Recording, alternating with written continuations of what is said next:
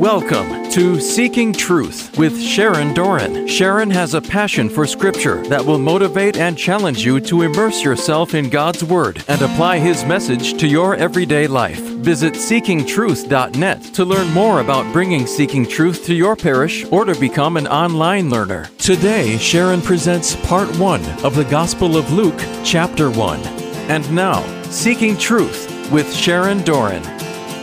Hi, everybody. Welcome to our study on Luke chapter 1. Now, there is something about Mary. Would you agree? Yeah. There's something about Mary, all right. What is it about Mary? Well, she was on the cover of National Geographic Secular Magazine, October 2014, and the caption read, Mary, the most powerful woman in the world. And she's been dead over 2,000 years, and she's still considered by Secular Magazine the most powerful woman in all the world. Life Magazine, the, the classic edition, chose to put her on their cover as well. As did Time Magazine in 205, when it said the caption under there reads, Catholics have long revered her, but now Protestants are finding their own reasons to celebrate the mother of Jesus. And it says, Hail Mary. There's something about Mary. One thing we know is she sells magazines. The publishers say she sells out. When she's on the cover, they sell out. Why, I ask you, are 2 billion Hail Marys prayed daily. Two billion Hail Marys prayed daily. Why did six million people, even many non Catholics, visit the south of France and go to Lourdes this year alone to drink and bathe in the healing waters where Mary once appeared? Why did 10 million people travel to Guadalupe to see Our Lady in Mexico this year alone? Why are there more baby girls with the name of Mary than any other historical person ever? Hmm, there's something about Mary. This Flemish artist, Roger van der Weyden, in the 15th century, painted, he loved Mary, and he painted this beautiful picture of Mary. He painted Luke painting Mary. We know Luke painted the first portrait, the first icon of Mary. And he has sketched the picture of Mary before he paints her, St. Luke painting Mary, and van der Weyden used his own face as St. Luke. He put his own face as St. Luke because he loved Luke and he loved Mary. The focal point is where your eye is drawn right into the middle. And what do you see there? You see two people, a man and a woman, and you see this beautiful river going into the infinity. That, my friend, is the river of life. The Spirit is the river of life. And those two people are Joachim and Anna. And they are the parents of Mary. Those are the waters of baptism, the river of life. And Anna and Joachim, who are infertile, are looking over the river to the endless river of life. And they're hoping for a baby. And Anna and Joachim, by the power of the Holy Spirit, have conceived a pure vessel. Her name is Mary. And in this painting, she's holding baby Jesus and she's nursing him. Now, she's in an enclosed garden in this picture. Mary's in an enclosed, sealed garden. Eve was in an open garden, totally open. Mary is in an enclosed garden. Why did van der Weyden do that? Because an enclosed garden refers to Mary's virgin purity. A garden sealed is my sister, my bride. A garden locked, a fountain sealed in the Song of Songs. According to the prophet Ezekiel, who we studied not too long ago, the only messianic Lord King priest only the Messianic Lord could enter through the eastern gate of the temple. Do you remember that in Ezekiel 44? It's one of the names of Mary, the closed gate. When they brought me back to the outer gate of the sanctuary, which faces east, it was shut. And he said to me, This gate shall remain shut, and it shall not be opened, and no one shall enter by it. For the Lord, the God of Israel, has entered by it. Therefore, it shall remain shut a closed gate, a sealed garden, a closed gate. He says, Only the prince may sit in it to eat bread before the Lord. He shall enter by the way of the vestibule of the gate and shall go out by the same way. The Catholic Church teaches that the Blessed Virgin Mary is perpetually a virgin. She did not have relations with Joseph after Christ's birth. She's a closed gate, a fountain sealed, an enclosed garden. And in accordance with the prophecy of Ezekiel, no man shall enter by it, for the Lord, the God of Israel, has entered by it, therefore it shall remain shut. Joseph shall not enter the gate. God, the Holy Spirit, entered creation through her womb, and it was made holy in this profound mystery. The prince, who is Jesus, sits in it, in the womb, in the enclosed garden, to eat bread before the Lord. Christ was nourished in the darkness of her womb. He takes on her own DNA because he's fully God and fully man. How did he get to be fully man, fully human? Through her DNA. She contributes that to his personhood, to his humanity, to his human nature. Jesus gained from his mother Mary her flesh and blood that he would offer back to the Father on the cross one day, and that he would offer to feed us his flesh from her DNA. Only the prince may sit in it to eat bread before the Lord. He shall enter by the way of the vestibule of the gate and shall go out by the same gate. Jesus made a gateway back to the Father on the cross, and who was there at the foot of the cross never left his side? Mary, Our Lady of Sorrows. God could have taken her a long time before this. She wouldn't have had to see this moment. She could have been spared from it totally. But no, this is an important part. She stays with him to the end till the gateway to the Father is made. So, coming in through the gate, Jesus Christ came through Mary, through that sealed gate. He is the Prince of Peace. He was born in Bethlehem, the house of bread, and he will go out with Mary at his side. The deposition on the cross, he's laid in her arms, in and out of this world, both times. Always pointing to the supernatural bread of the Holy Eucharist, which is his own flesh and blood derived from her DNA. Amazing. Remember when Jacob had a dream in Genesis 28 and he saw a ladder? He was lying there asleep. He saw a ladder set upon the earth. It reached to the top heaven. And behold, the angels of God were ascending and descending on the ladder. Jesus, in John's gospel, when he calls Nathanael as a disciple, he says, There's no duplicity in this one. And, and he said, I saw you under the fig tree. And Nathaniel's blown away. How do you know this? Oh my gosh. And Jesus said, Oh, you're going to see greater things than that, Nathaniel. Truly I say to you, you will see the heavens open and the angels of God ascending and descending upon the Son of Man. Now look at this ancient icon and see the origin of the ladder at the top. Jesus came through Mary. You see, Mary and baby Jesus, he's going to descend from heaven and he's going to ascend back up. And he's going to come through Mary, the seat of wisdom. And so we see that Jesus came down through Mary that we might go back up to the Father. Our life is going to be a spiritual journey like a ladder, one rung at a time. And this good mama and the church, with all her seven sacraments, is going to help us step by step by step to get back up. Is it going to be an easy climb? Uh uh-uh. uh See the demons trying to pick off the people?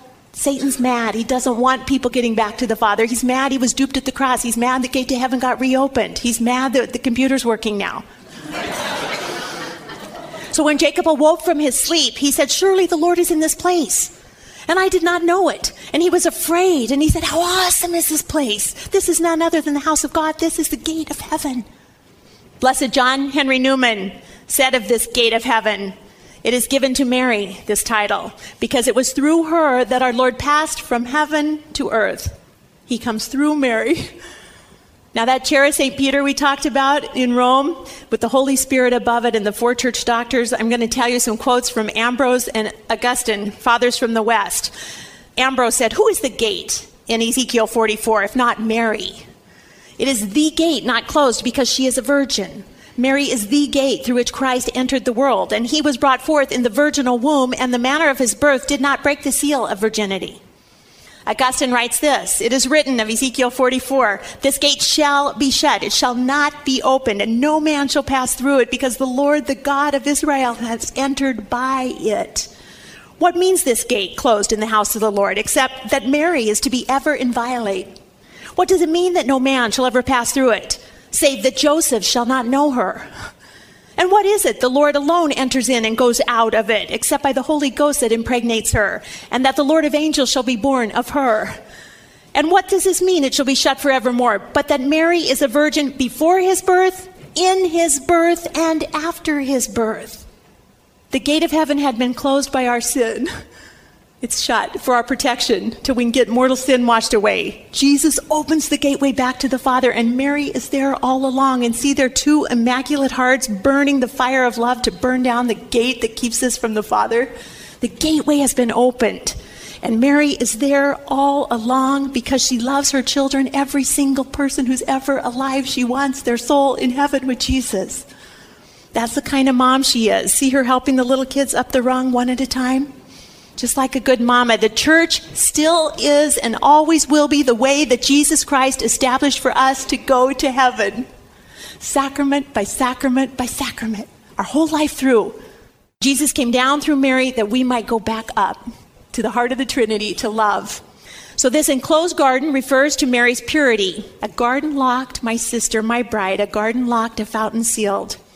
I like this modern painting by this nun, Sister Grace Remington. It's simple, but it's another title of Mary. It's called Mary the New Eve.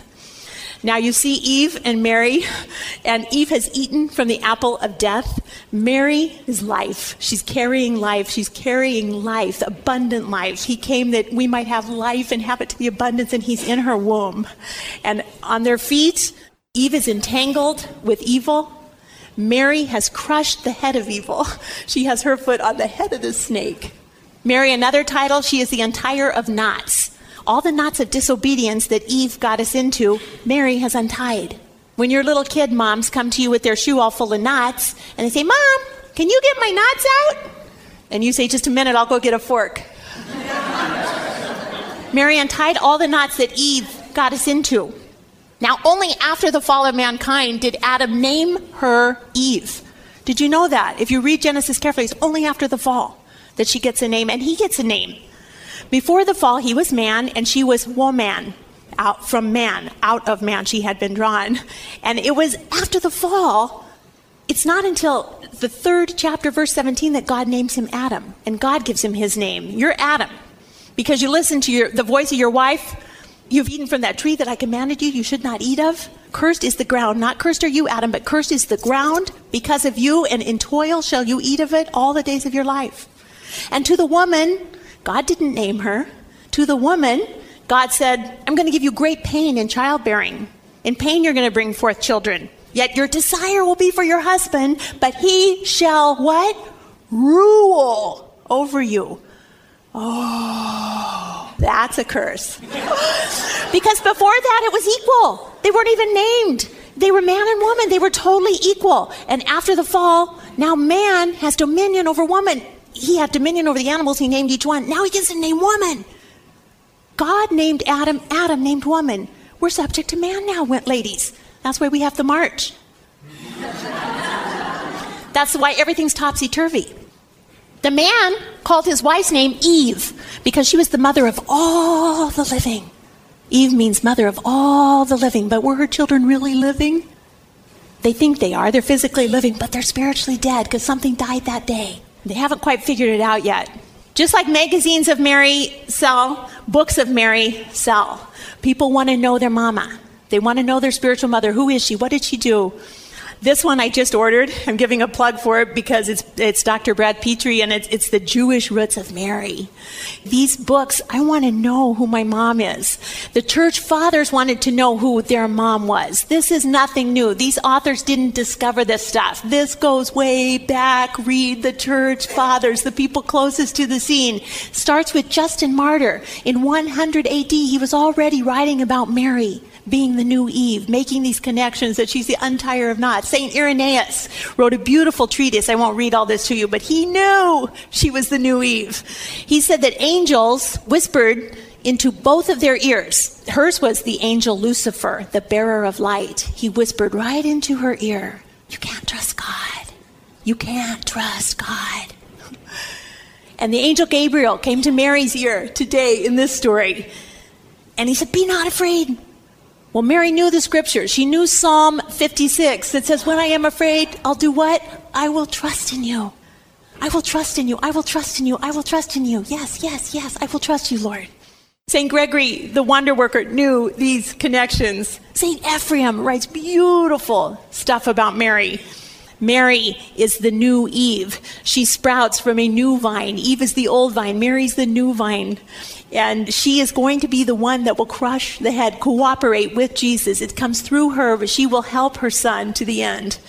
So the foot of Mary has trod him down and bruised Eve with his heel.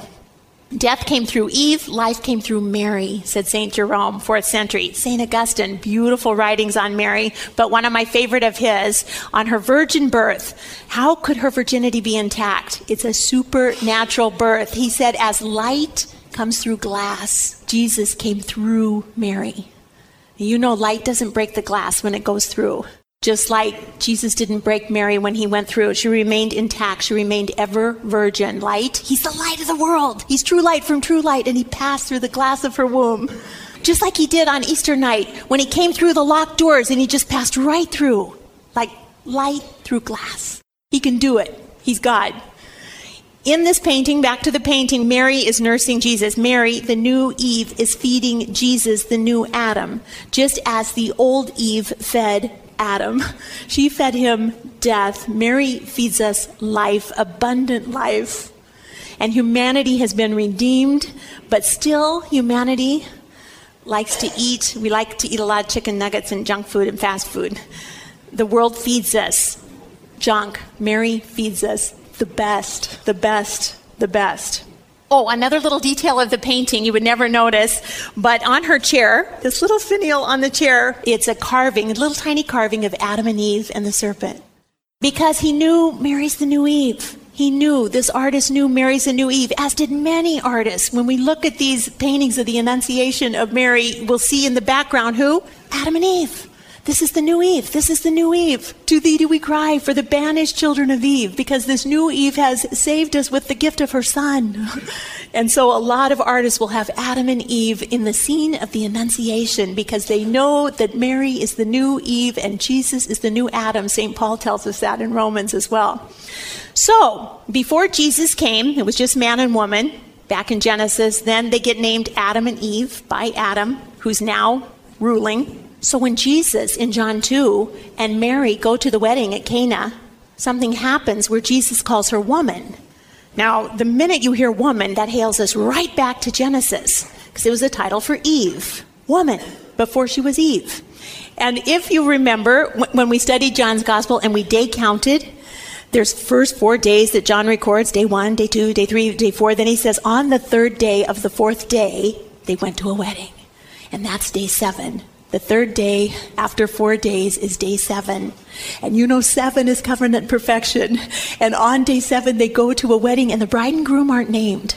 They're the new bride and groom. This is a new covenant. And he calls her woman.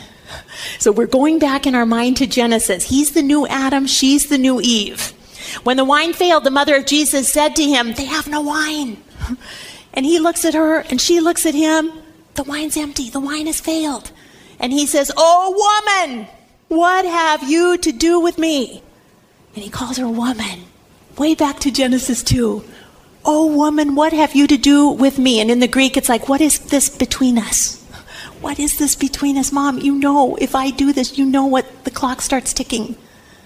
My hour has not yet come.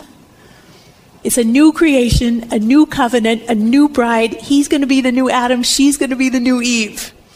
But interesting in this marriage, he's our brother, he's our spiritual sibling. Christ is our brother.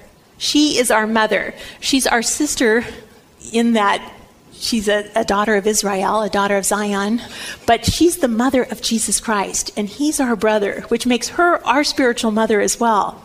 We know we're siblings with Jesus because when he rises, he says to Mary Magdalene, I'm ascending to my Father and to your Father. We got the same father. That means we're siblings. to my God and to your God. So Mary, at this new creation, this new Eve, tells us do whatever he tells you. So there's a new bride, a new groom, a new covenant, and a new eternal wedding feast, and they're the couple. And it's a feast that will never run out, and the wine is never going to fail, and we'll get there one day to the wedding feast of the Lamb of God. St. Luke is the only one to tell us Mary's early story. Thank God he recorded this for us. He's also the first one to paint her, so we have an idea of what she really looked like because he painted her. Who is this book dedicated to? He dedicates it to most excellent Theophilus. Now, that's an interesting, we don't really know who this guy is, but we know he's most excellent and his name is Theophilus. And most excellent might be some type of government title because we see it when Paul goes on trial in Acts 24. He goes on trial before most excellent Felix. And in Acts 26, he appears before most excellent Festus. And so, most excellent could be a military title, But in the time of Jesus, the Bible, the Old Testament, was in Koine Greek. It's written in Greek. So Jesus would have read a Bible, quoted from a Bible written in the Greek language, because the world had been Hellenized before it was Romanized. And Theophilus in the Greek means friend of God, lover of God, or beloved of God. So most excellent Theophilus, this book is dedicated to, as is Acts, the sequel. Luke's Acts is also dedicated to most excellent Theophilus. Now, we don't know if that's a real person, but it's written to every single one of us. You are a most excellent Theophilus. If you are a lover of God, you're a beloved son or daughter of God, so you are a Theophilus, and it's written to you. It starts like this in Luke 1, verse 5. In the days of Herod, king of Judea. Now, if you're a Jewish person reading this already, you're, ah, Herod.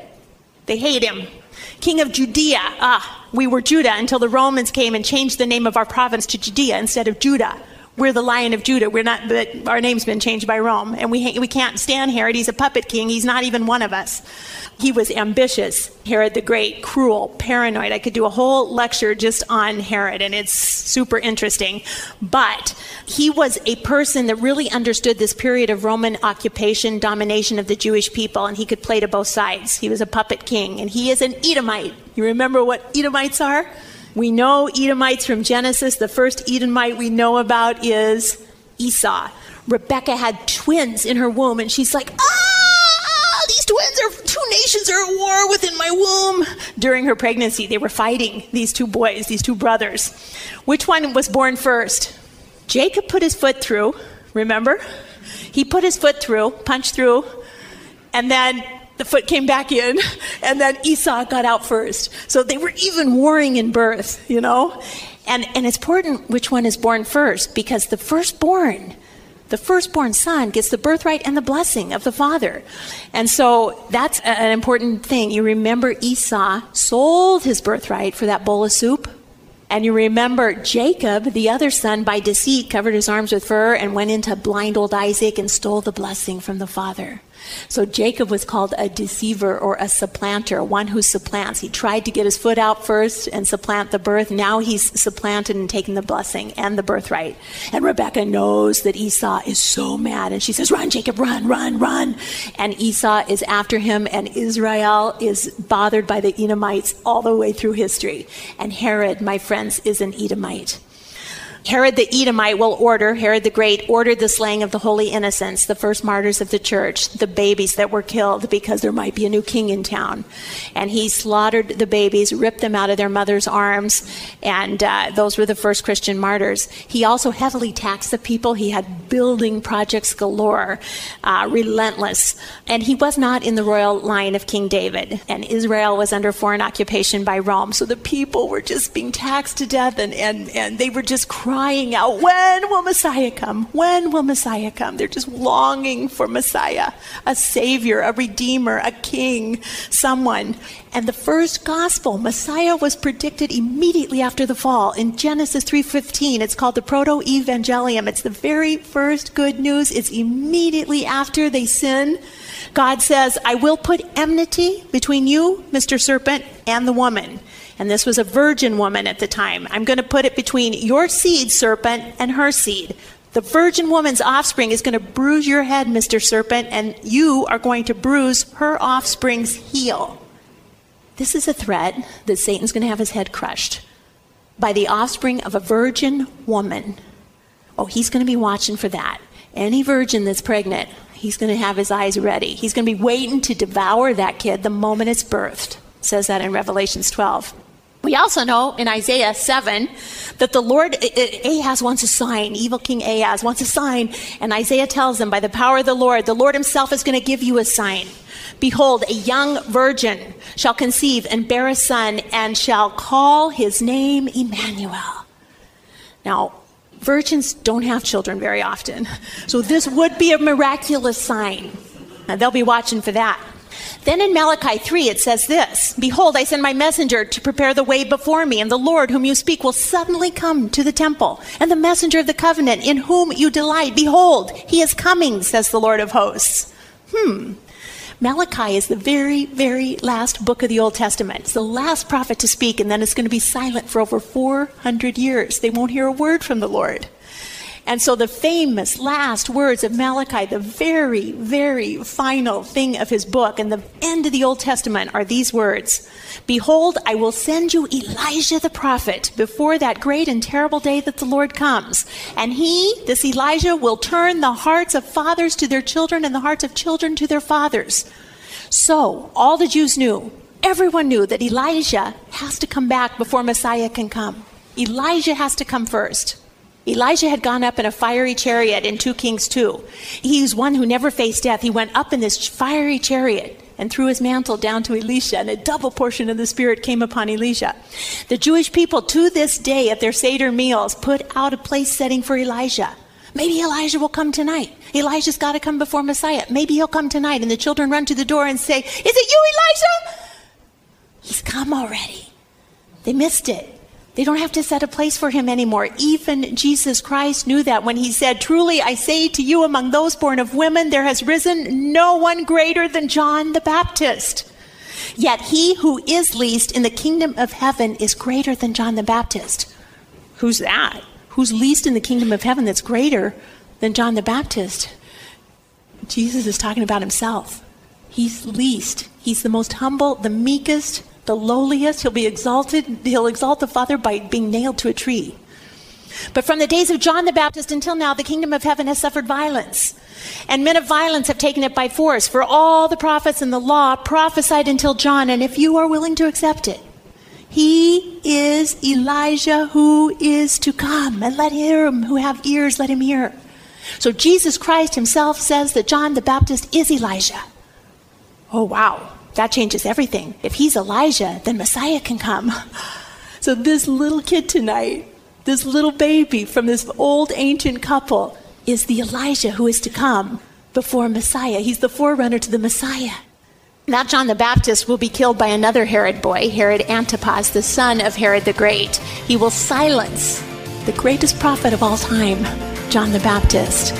That was part one of the Gospel of Luke, chapter 1, on Seeking Truth with Sharon Doran. To learn more about Seeking Truth Bible studies, visit seekingtruth.net. Tune in next time for more Seeking Truth with Sharon Doran.